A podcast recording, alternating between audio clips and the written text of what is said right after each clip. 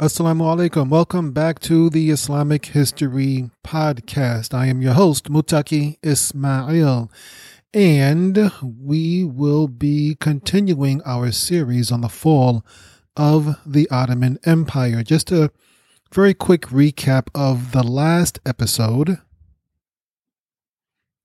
Right, we discussed how Enver Pasha, who was a leader of the Young Turks, who were pretty much running the government in the Ottoman Empire, how he used some sketchy means to drag the Ottoman Empire into World War One, which at that time I think everyone just called it the Great War. Well, maybe they called it the Great War after the war was over. In any case, it was a conflict we know of now as World War One. We also discussed how back in London, most British politicians they they blamed Winston Winston Churchill for pushing the Ottomans into the war because, as we mentioned, he had confiscated two two uh, warships that the British uh, government was making for the Ottoman Empire. But of course, later analysis uh, revealed that it was really the Young Turks who wanted to take advantage of Germany's early wins against Russia, and so Enver Pasha thought this would be a this would be a good opportunity to hop on, and that's when he used his sketchy means to drag the Ottoman Empire into the war. And then we also met Lord Herbert Horatio Kitchener, who was uh, before the war started. He was the governor consul of Egypt, and as we mentioned, Egypt was technically or officially part of the Ottoman Empire, but for all intents and purposes, the British were occupying it and they pretty much controlled not just Egypt, Egypt, but also the land that we now call Sudan. So they controlled both of those. And uh, Herbert Horatio Kitchener was the governor council of that region, but he was uh, summoned back to London and he became the Secretary of War during this uh, time. The uh, British officials and British people thought that Lord Kitchener, who was who had built up a, a bit of a reputation for all of his military exploits, they thought he would be the perfect person to lead the war because he supposedly knew a whole lot about the eastern parts of the world, which pretty much meant everything that was in Europe and, and America back then. But anyway, Kitchener and his other British officials living in the Middle East, particularly in Egypt. We also discussed how they had um, an exaggerated sense of knowledge of the region and how they were really living in a bubble in Cairo and that they thought they knew more than they actually really did know. So we left off uh, with Kitchener's appointment as the, the Secretary of War back in London. And now let's discuss a little bit about the people he left to run the show in Egypt when he left them behind. We left that country behind. So Kitchener he really relied on his staff in Egypt to keep him up to date with the with how things were going on in that region. So now Britain is at war with the Ottoman Empire. Okay, so Kitchener himself he preferred to be in Cairo or even Khartoum, which is in the Sudan, because he did not really he felt out of place being in London. And so while his body was in London, his heart was really back in Cairo. And he felt he was more a man of the East and he didn't like the whole politic things. But so he really wanted to get this war over with and get himself back into Egypt as quickly as possible. And he kind of felt it seems as if he kind of felt like a possessive feeling over Egypt, like Egypt was his, and it was his responsibility to maintain Egypt. So he always kept one foot in Egypt. So Kitchener, who believed he knew this region better than anybody else, and compared to the other uh, London official or British officials around him, he probably did. But Kitchener, he ignored the Foreign Office, which I'm going to presume is like the Secretary of State or the Department of State in the United States, the part portion of the government that deals with foreign governments, essentially.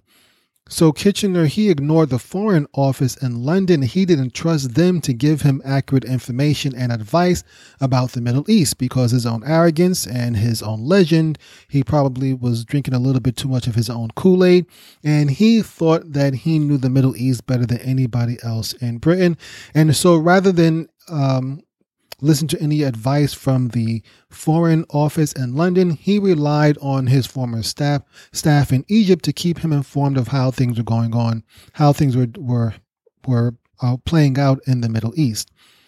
But the problem with this was that many members of his staff they held deep prejudices against the Arabs that they lived among. We mentioned how many of them lived in a bubble in Cairo and they lived within this diplomatic bubble where they only communicated with the with each other with, with each other basically. Each uh the london the british officials and diplomats living in cairo pretty much lived in their own little cultural bubble and they were very condescending and arrogant and had a sense of superiority over the arabs that they essentially ruled over. And there was a problem with that. The members of kitchener's staff who were in cairo they had an attitude more like colonialists, where they had that whole, for lack of a better phrase, white man's burden idea about them. And so they had a very, they had a bit of a superiority complex with everyone else. However, the Foreign Office, even though they did not know that much about the Middle East, they were familiar and they had experience with handling foreign conquered people basically. They had they had experience with handling a vast global empire which is what the british had. And so even though they may not have had that local knowledge that kitchener thought he had which he really didn't have even though they did not have that knowledge they knew best how to work with a diverse group of people, how to work with people who had been recently conquered or colonized, and they knew how to make those things off easily so that the local populace could support the overall British Empire. Kitchener, however, and his staff, they did not have any of those sentiments. And that was unfortunate because, as it would turn out, it would be the members of Kitchener's staff in Egypt who would play a huge role in shaping the future of the Middle East. Two of the people who Kitchener relied on were a man named Lieutenant General Sir Francis Reginald Wingate and another man named Gilbert Clayton. Reginald Wingate, he was the Governor General of the Sudan, and as we, as we mentioned, the British were occupying both Egypt and the Sudan.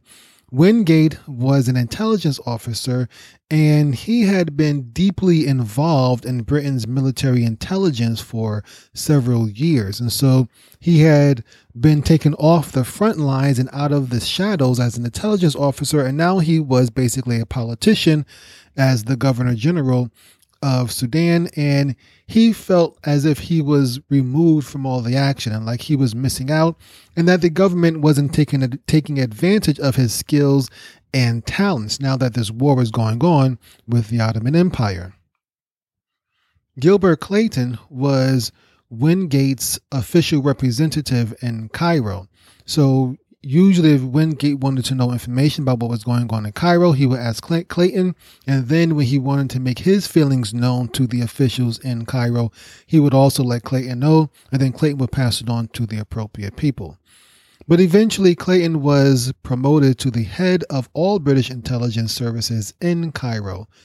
Generally speaking, from what I understand, the British government had a policy of getting intelligence information from at least three different sources so that they could put it all together and try to come to as truthful of a conclusion as they possibly could regarding whatever situation they were dealing with. But with Gilbert Clayton now as the head of all intelligence in Egypt and in the Middle East in particular, now all of the all of Britain's intelligence was coming from this one source. And from the sounds of it, I'm pretty sure Clayton had that same uh, white man's burden philosophy that Kitchener and Wingate had, where they thought the uh, the Arabs needed them to save the day. And the fact of the matter is that the British were very ignorant of the Middle East, the British government in general, that is, and so they depended on the British officials in Cairo. That would have been uh, Kitchener, who had spent so many years in Cairo, and Wingate and Clayton, who were Wingate, who is now the uh, Governor General of Sudan, and Clayton, who was in charge of um, intelligence in the Middle East. And so the the Brits, I shouldn't say the Brits. I'm not sure that's derogatory or not, but if it is, my bad. The British people, the British government, I should say, they depended on the um, on Clayton and on Wingate for their information. They deferred to them, and they generally let their usual precaution and their British diligence, they set that aside and instead relied heavily on these few individuals. And this was natural because these officials had lived in Cairo for so many years, and so they felt they had a better understanding of local feelings and local culture. And furthermore, Kitchener, who was now the Secretary of War, he trusted his staff in Egypt, and he trusted them more than the people in London, as we mentioned already. And the the um, this would not have been such a, a bad idea per se, were it not for the fact that Kitchener and his staff they thought they understood the Middle East better than they actually did. However, the truth of the matter is that they were very ignorant of local matters and they were very ignorant of Arab culture. And they is I think I mentioned it last week. It's bad enough when you don't know. It's even worse when you don't know that you don't know. And Kitchener and the rest of these guys, they did not know how badly they misunderstood the Middle East. And much of this ignorance that they had, this was fueled by their own uh, prejudice and arrogance. And it would take uh, later historians to analyze the situation and reveal just how little the British knew and how little they knew, uh, understood the situation that they were dealing with. For instance, the British had very little understanding of Ottoman military capabilities. The Germans knew what the Ottomans could do, but the Brits did not. They thought the Ottomans were stronger than they really were. And so that led to them making a whole lot of mistakes, which we'll get to eventually. But also, the uh, British didn't even know how thoroughly the Ottomans had infiltrated the police services in Cairo. And so while the uh, British officials were planning for this war, they didn't know that the Ottomans had spies all around them and all throughout the um, their own police services, and so everything the Brits were do were doing were ultimately being filtered uh, back to Constantinople. And since many of these guys, particularly Wingate and Clayton, since these two guys were former members or actually current members of the intelligence service in the in the um, in the case of Clayton, since they were members of the intelligence service, they had this idea that they could just tell when an Arab was lying. That an Arab could talk to them and they could just judge just by looking in his eyes whether he was lying or not. And this this sort of arrogance just made them completely ignorant and completely obtuse about the way things were really going on in the Middle East. And I, be, I believe we mentioned in the first episode of these this first burn the first bonus episode how the even the British diplomats living in Constantinople had a complete misunderstanding of how things were going, how they actually had fed false information to the British government stating that the Young Turks were being controlled by local Jews in Constantinople. And as we mentioned, the Young Turks were really a bunch of young Turks. they were really a bunch of mostly Muslim uh, Turkish people controlling the government. And Enver Pasha, who was kind of running the show, he himself was Muslim.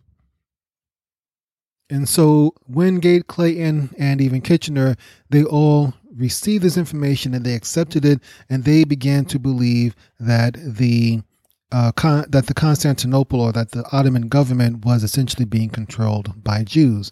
And so, with this in mind, with this information in mind, this they fed this information back to um, the British Parliament, and with that in mind, British politicians began to move closer to considering creating a Zionist state in order to appease the Jews who they thought were controlling the Ottoman government.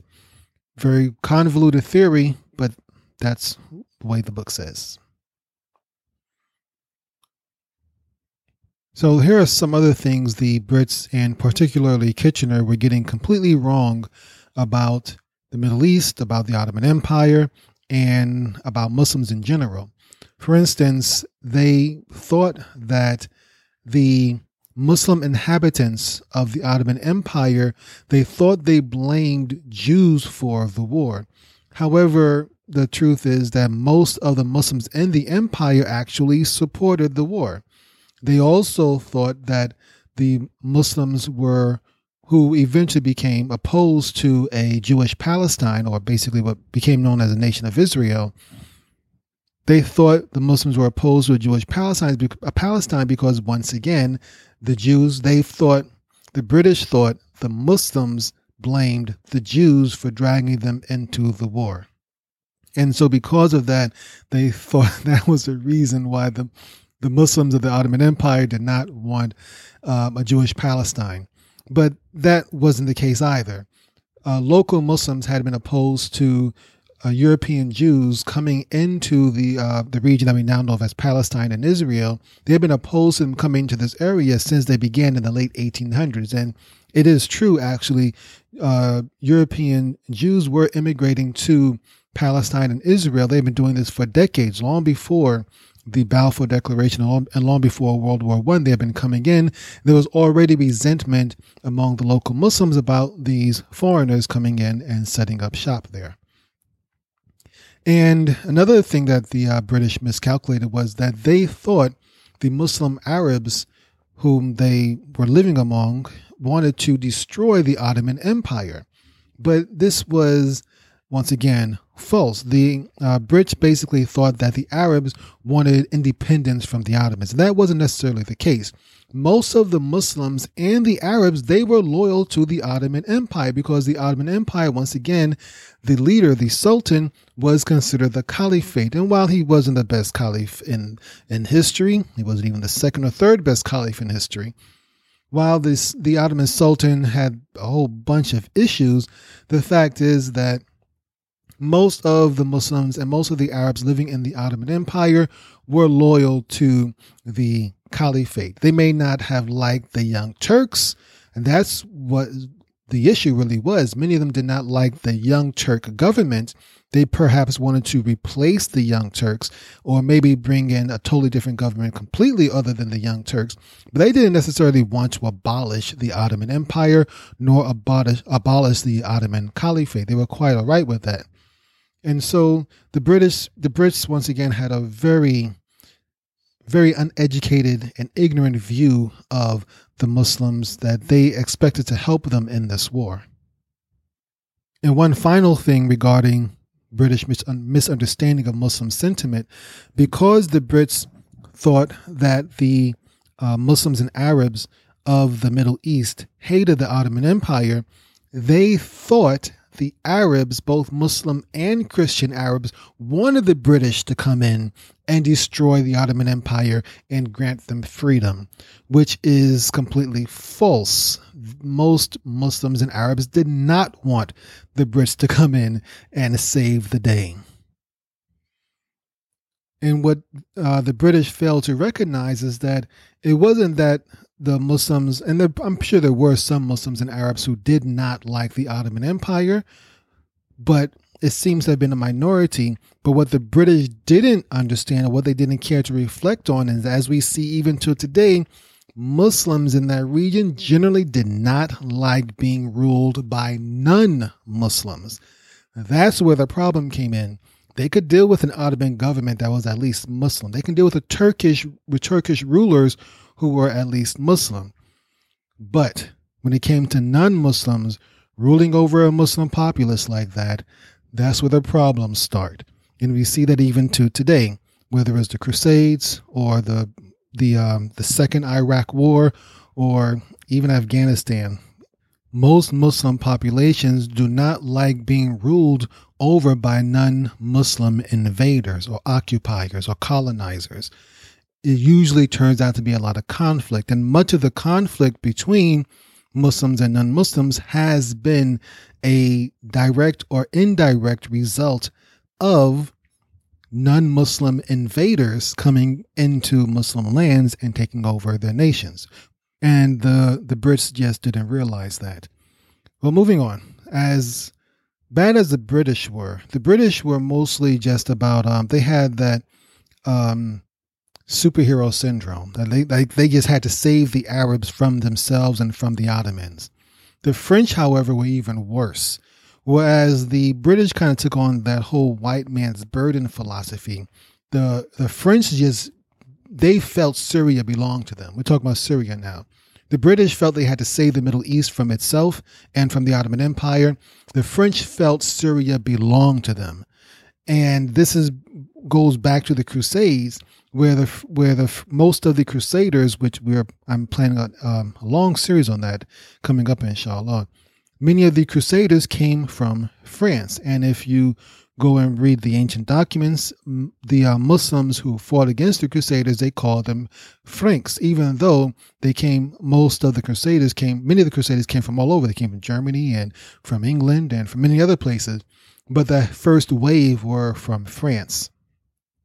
And many, uh, pretty much all of the early conquests were for uh, the nation of France or the kingdom of France back then. So, as soon as it became known that the Ottomans were in the war, the French wanted to make sure that they could get a hold of Syria. That's what they wanted, the area that we now know of as Syria. And now, in the beginning of the war, however, the French really couldn't do too much. They really couldn't get into the Middle East and, and try to grab Syria as quickly as they wanted because in the beginning of the war, they're too uh, focused on trying to fend off the Germans. And the Germans had already broken through Belgium. Now they're pushing into northern France, and it was all the French could do to hold them off. But eventually, towards the end of 1914, the war began to settle into a stalemate of this trench warfare, which the World War One is pretty much known for. And once it became known that these two sides were just going to just go at it and in this trench warfare that lasted for so long as both sides tried to blow up each other's trenches, the French were now able to, to focus or refocus on Syria and see what they could do over there. Now, the main thing for the French was to make sure the British didn't get Syria before they did. And it should also be known that while many people in the French government, in fact, I believe most people in the French government wanted to make sure wanted to basically take Syria away from the Ottomans. There were a few who didn't really want to dismantle the Ottoman Empire, and that's because the uh, French private sect- private sector had made a whole bunch of loans to the Ottoman government. If the Ottoman government fell apart, they won't be able to get their money. The French actually controlled over 60% well, almost 60% of the Ottoman public debt, uh, the Ottoman debt, basically. So 60% of the Ottoman Empire's debt was to France.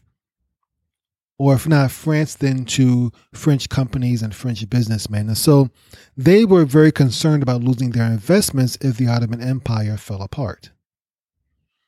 But ultimately, the uh, French colonial, colonialists who wanted to add Syria to the French Empire, they won the day and they began to make plans to invade Syria if it became known that the British were about to do the same. And so for a while the British and French governments they they were allies by the way. They were they were on the same side. They began talking and they came to an understanding that they wouldn't touch Syria without informing the other. But that was in London and Paris. However in the Middle East the British and the and the local the local British and French officials in the Middle East they continued to plot against each other and they moved forward with their own plans regardless of what their respective capitals were saying.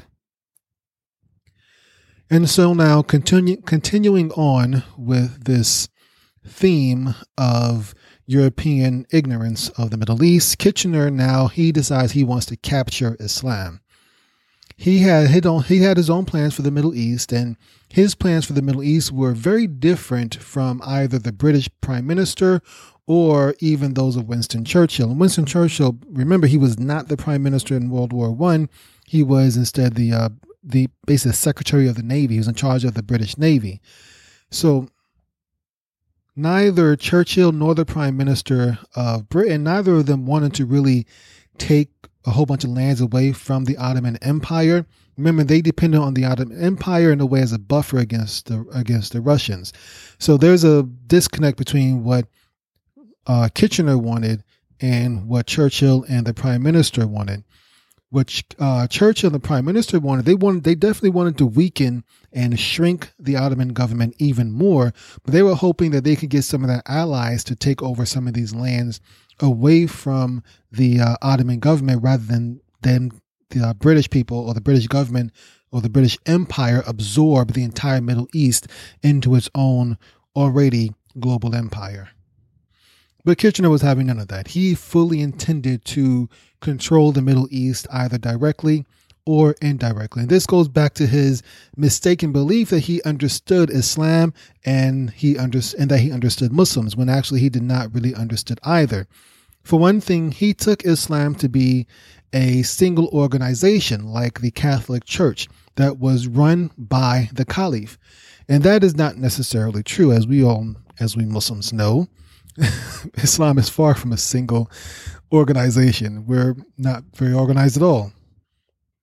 But Kitchener thought that the Caliph, and in this case, who was the Ottoman Sultan, that he that he ran the uh, Muslim world similar to how the Pope runs the Catholic world. And his and in his mind, in Kitchener's mind, he believed that Britain controlled the Caliph, then they could control Islam as well as control Muslims. So um, Kitchener was afraid and concerned that the Caliph, the Sultan or ruler of the Ottoman Empire, that he could essentially summon the entire world of Islam and all the Muslims all across the world to just turn their sights on the British Empire and take it apart. And of all things, of course, the one thing the the um, the British Empire was always concerned about was India. And Kitchener was also concerned that, in addition to India, we'll get to that in a moment, but he was also concerned that the British garrisons in Egypt and Sudan were vastly outnumbered. There was a few hundred, maybe a few thousand British soldiers ruling over millions of Muslims in Egypt and Sudan, and he knew that if the um, if they ever thought about it, if they ever really wanted to, they could overthrow the British Empire at any moment, or they, they could overthrow their British rulers or overlords in Egypt and Sudan at any moment. They just never went about doing so. But now going back to India, at this time, um, much of the much of Britain's military in Asia was made up of Indian Muslims, and there was already a little bit of um, concern within much of India, I'm sorry, within much of the British government, and particularly for Kitchener, because they remembered how roughly 60 years ago there was a mutiny in the British Army of Indian Muslims against the British government back in 1857. And the British uh, government was still very concerned that something like this could happen again. And Kitchener was especially concerned of what would happen if the Caliph ordered Indian Muslims in the British military to turn their guns against the Brits themselves. And so not not not only was Kitchener concerned about what might happen during the war if the um, the Muslims within the British military turned against the British government, he was also concerned, concerned about what might happen after the war. Presumably, I'm going to I'm going to guess right now that the Allies presumed that they would win this war because everyone's talking like they're going to, everyone's talking like they're going to, they're going to win this war and that they have this thing under control. So, and they're planning, they're talking and and making plans as if the war has already been won.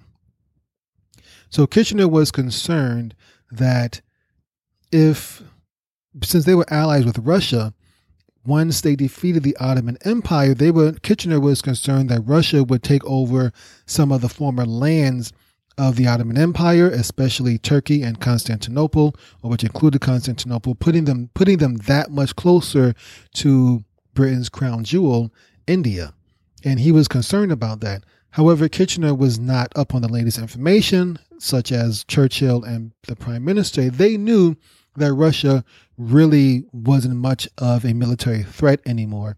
And as we have seen, Russia had been beaten by the by the Japanese not too long before this, and in the early parts of the war, they had also uh, suffered some ter- terrible losses against the Germans. But Kitchener ignored all that, and he was concerned that if the Allies won the war, then Russia might take control of these regions close to India. So Kitchener was in a very difficult situation. He had to defeat the Germans and defeat the Ottomans, but not let the Russians, who were his allies, gain too much territory in the Middle East. So he came up with this big idea, this grand idea. And his idea was to promote an Arab caliph, an Arab caliph who would replace the Ottoman caliph after the war was over. And, of course, in Kitchener's mind, this Arab caliph would be someone that the British could control. We're going to look into some of his uh, choices for this new Arab caliph in the next episode, inshallah. Till then, Assalamu alaikum You've been listening to the Islamic History Podcast, and we hope you've enjoyed the show. Subscribe to us on Apple Podcasts, Stitcher, Spotify, Podbean, Google, or wherever you listen to podcasts. Visit IslamicHistoryPodcast.com slash Middle East to find other episodes in this series. If you enjoyed the show, please leave a five-star rating and review and share it with your friends and family. You can also support the Islamic History Podcast and get access to exclusive content by becoming a patron at patreon.com slash Islamic History. We have exclusive episodes covering the life of Prophet Muhammad, peace be upon him, the life of Ibn Zubayr, the Crusades, and so much more.